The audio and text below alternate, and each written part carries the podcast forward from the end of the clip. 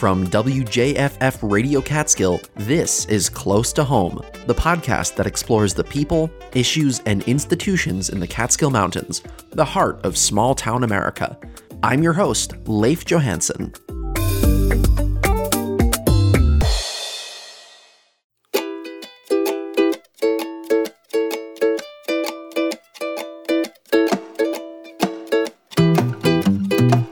Hey, welcome to the show. Thanks for joining me. We're taking a break this week from our multi part, multi interview segments to have a conversation with Nancy McGraw, the Sullivan County Public Health Director, about the vaccine rollout here in the Catskills. I felt like it was important to put a spotlight on this issue this week, as vaccinations in the United States are heavily ramping up. Nationwide, we're averaging over 2 million vaccinations per day right now, which just a few months ago seemed like a, a distant dream.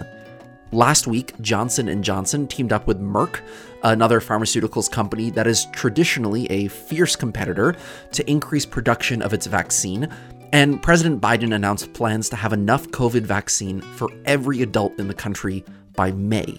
It's exciting, even as someone who, as a fairly young person, lucky enough not to have any comorbidities, probably won't get vaccinated for a while.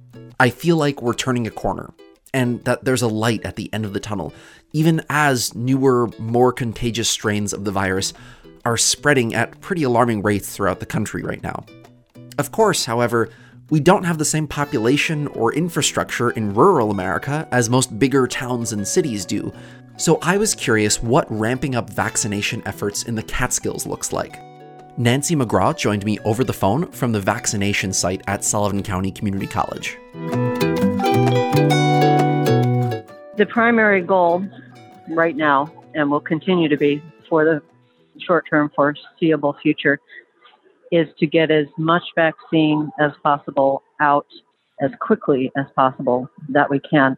Um, I think as as the county health department and as the, a county as a whole, uh, with the vaccine that we have been given mm-hmm. so far. We're doing an outstanding job um, of rolling out the vaccine, getting it out quickly in seven days or less every single week that we've received it since January 20th.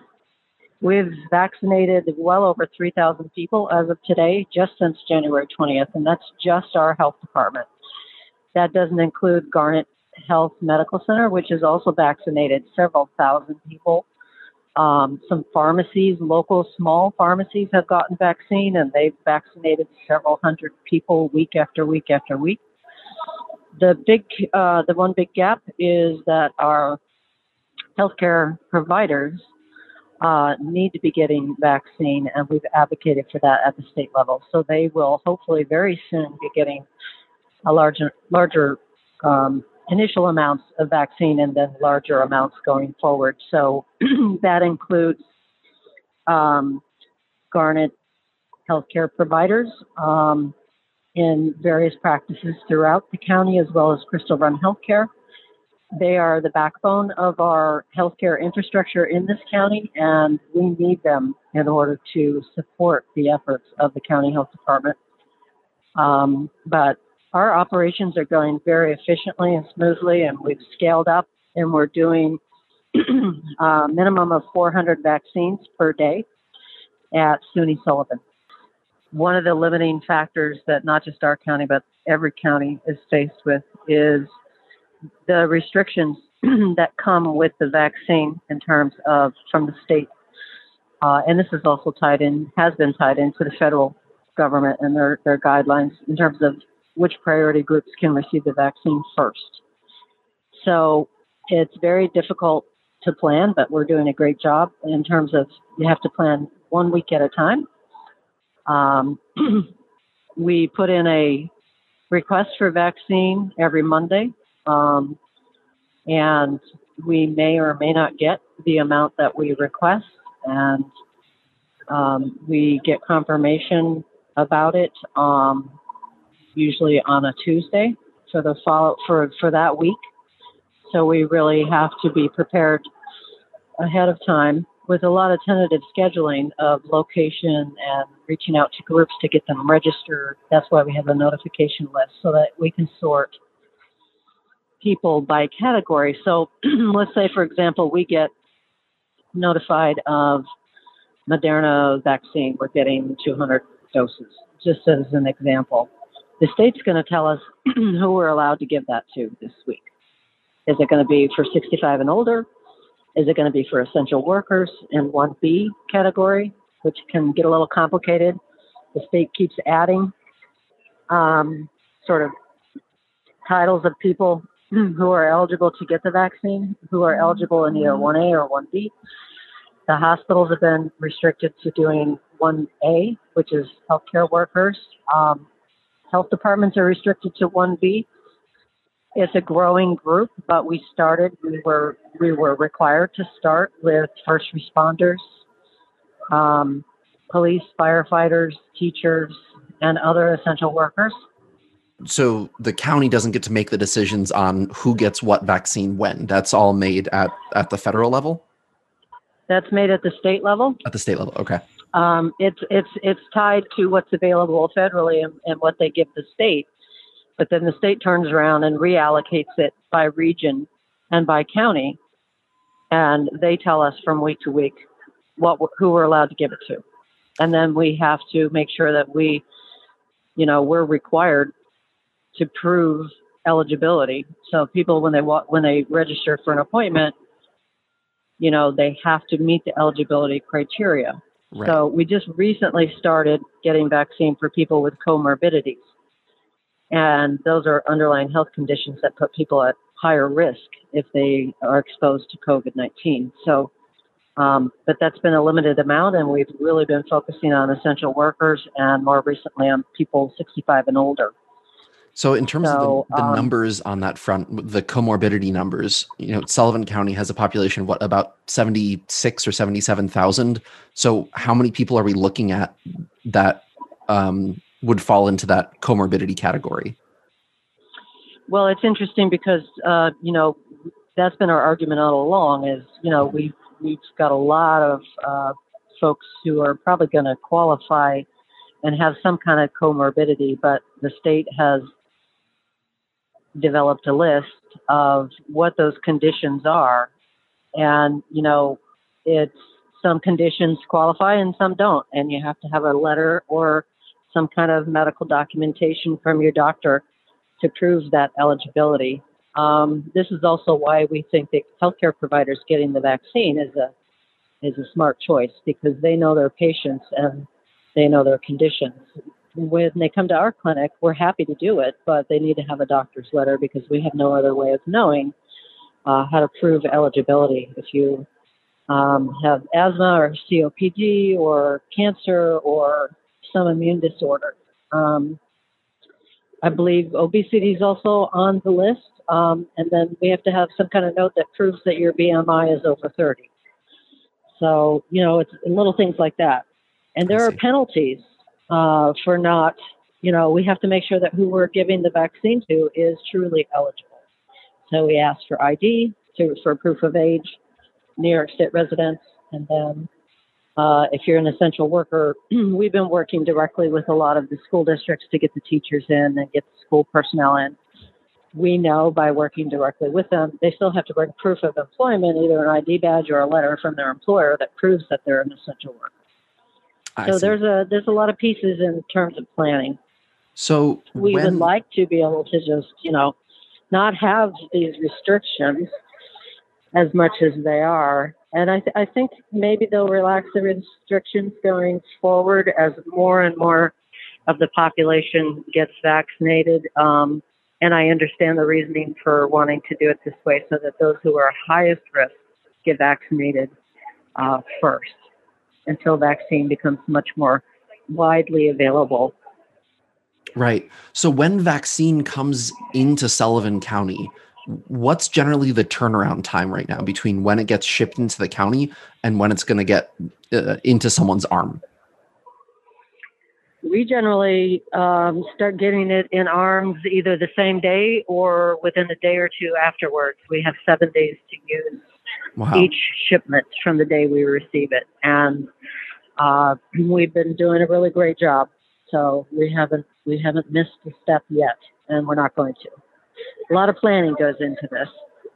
I can only imagine. So, how long do you expect? You know, and obviously, I, you, you don't have to give a an exact date or anything here, but generally, how long would you expect the wait to be for just the general public? Maybe people that don't have specific comorbidities or anything, but just a, a, a normal adult. Um, to you know, when could they expect to be getting the vaccine? So it really depends on how quickly uh, those providers who are distributing vaccine um, are able to get through the eligible categories, the high risk categories. We really we have to. We're required to do them first. I think that you know it it makes sense that an average healthy person who's less than 65 is not going to be higher risk than somebody who's 65 and older or who's a cancer survivor or something like that. So um, we do want everybody to get a vaccine who wants the vaccine. The state uh, vaccination sites are probably a better option for your, your average healthier middle-aged person uh, with no underlying health conditions because their wait is going to be much longer at a county operated site or even your doctor's office or pharmacy. Pharmacies have to stick to 65 and older. Um, are certain certain providers can only serve certain groups. We understand that right now as we work through the uh, trying to get the the most vulnerable in our communities protected.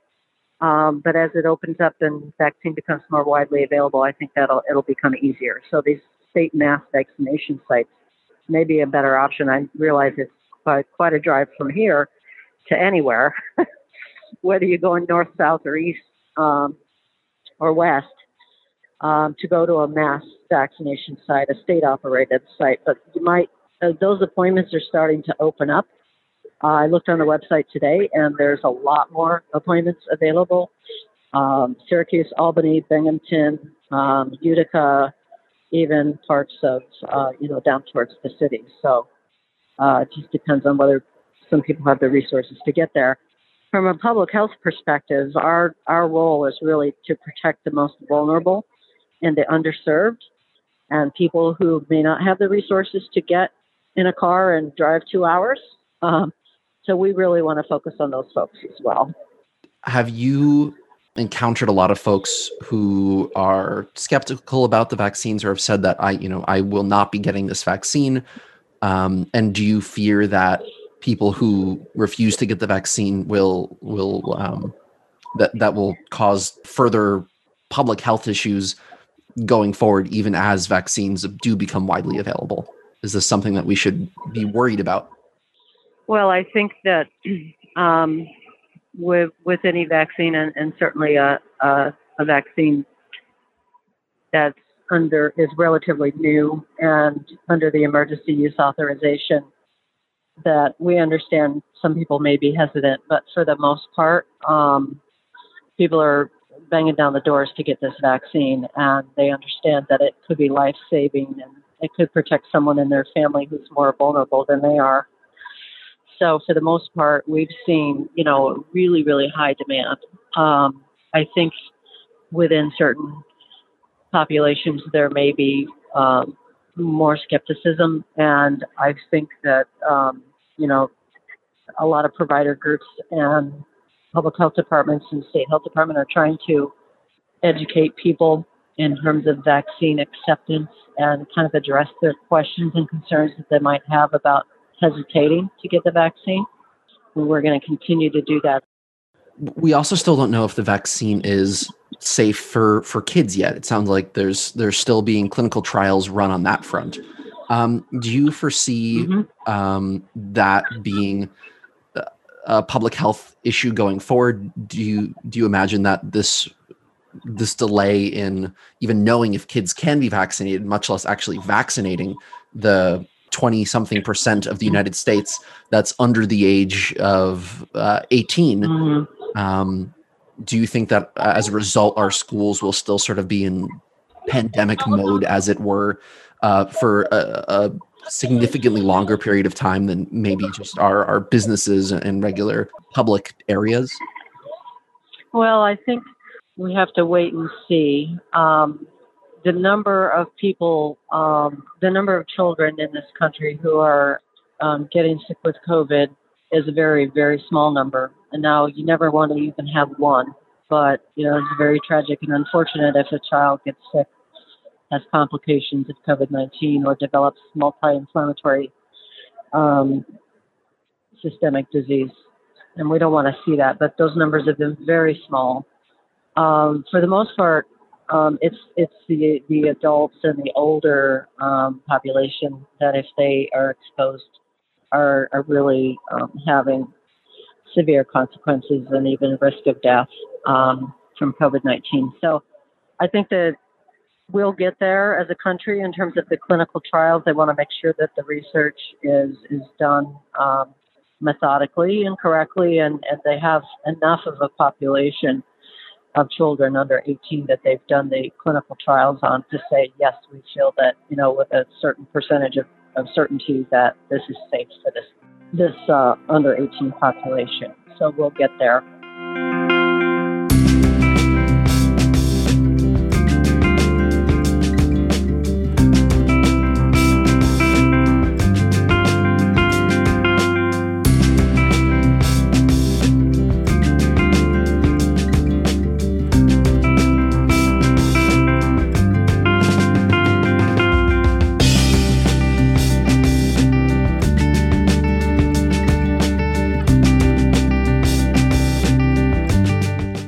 I think that another big question on on everyone's mind right now is, you know, when are things going to start looking kind of normal-ish again? Um, in your your knowledge about the the scaling up of vaccine distribution and whatnot, do you think that you know I can start planning my July Fourth party, or or should I hold off on that for now? Well, I think that we're going to start to see things opening up a little bit more, and they already have been in terms of, you know, weddings and different events. But until we can say with any certainty that, you know, we've got, you know, 60 to 70% of our vulnerable populations vaccinated, we're going to have to continue to be vigilant about social distancing, hand washing, and wearing masks, even in people who are fully vaccinated. Because I could be fully vaccinated and be standing next to someone who's not vaccinated at all, uh, or in a group of people, and uh, the virus can still be transmitted. Being fully vaccinated with two doses uh, does not necessarily give you a free ticket not to wear a mask um, and we're really trying to educate people about that because um, you can still get the virus even if you're fully vaccinated. It's not a hundred percent guarantee. Um, it just means that you will have more protection and be much, much less likely to get sick if you're exposed. So it's going to be a while, unfortunately. Um, you know, this is a marathon, not a not a sprint.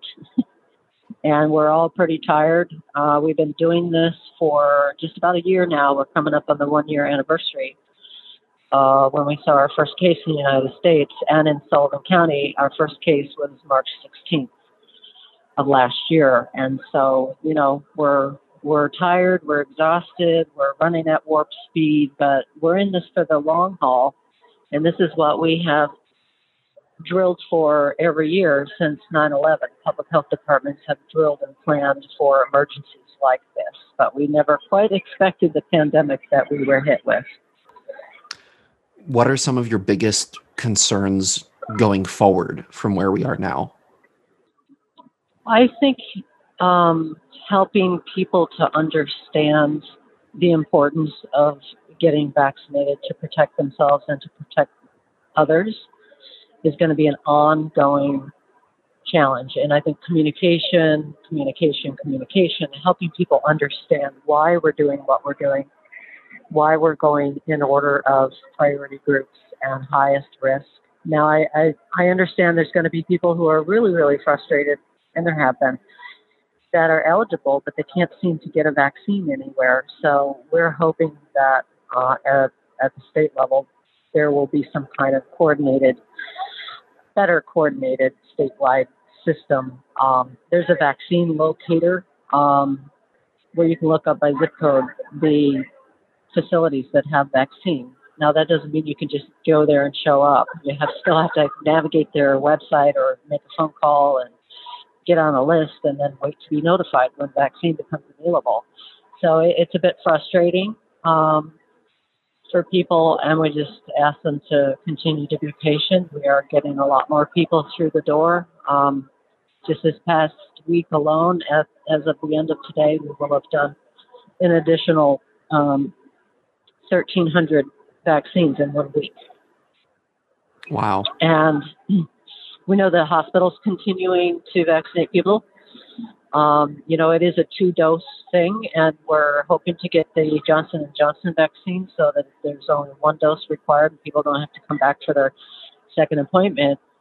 It, it's a scheduling um, challenge because we have to make sure that people are um, eligible and then are scheduled to come back for that second appointment. So we have to create those appointments and, and schedule those slots. And if we can just go with a one dose uh, vaccine, we'll be able to get through a lot more people a lot faster. I saw that the Johnson and Johnson vaccine had um, a, a, what is it, a success rate. I'm not using the right word um, of I think 72 percent. It looked like that's lower than the other vaccines that are currently available in the US right now. Is that something that we should be concerned about or or is that does that still mean no this is effective? Don't worry about getting this shot. You're much better off for it. No absolutely. I think that you know um, in terms of risk and reward um, of any vaccine with a 72% efficacy rate is is better than not getting vaccinated and having no protection.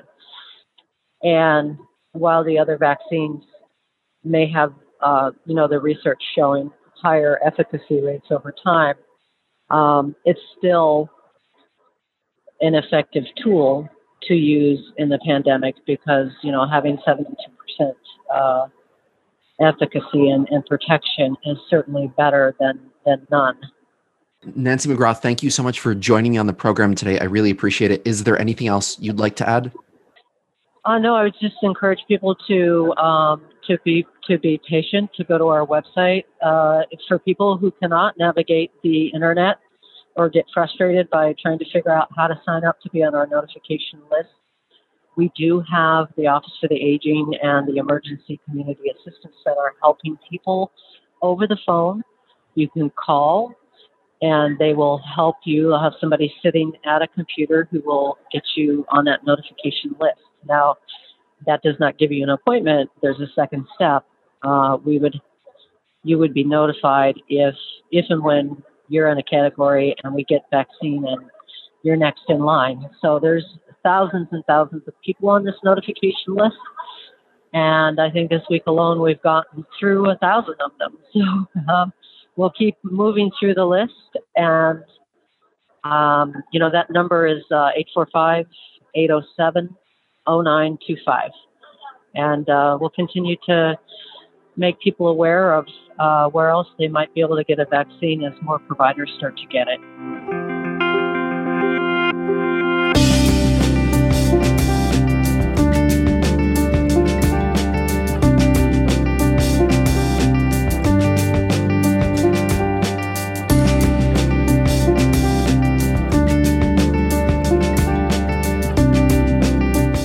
And again, that number for the Sullivan County Emergency Community Assistance Center is 845 807 0925. The site that Nancy was talking about earlier that we can go to here in New York to see if we're eligible to get the vaccine is, and this is a bit of a mouthful, so I'll say it twice here and then I will add it in the episode's description. It's am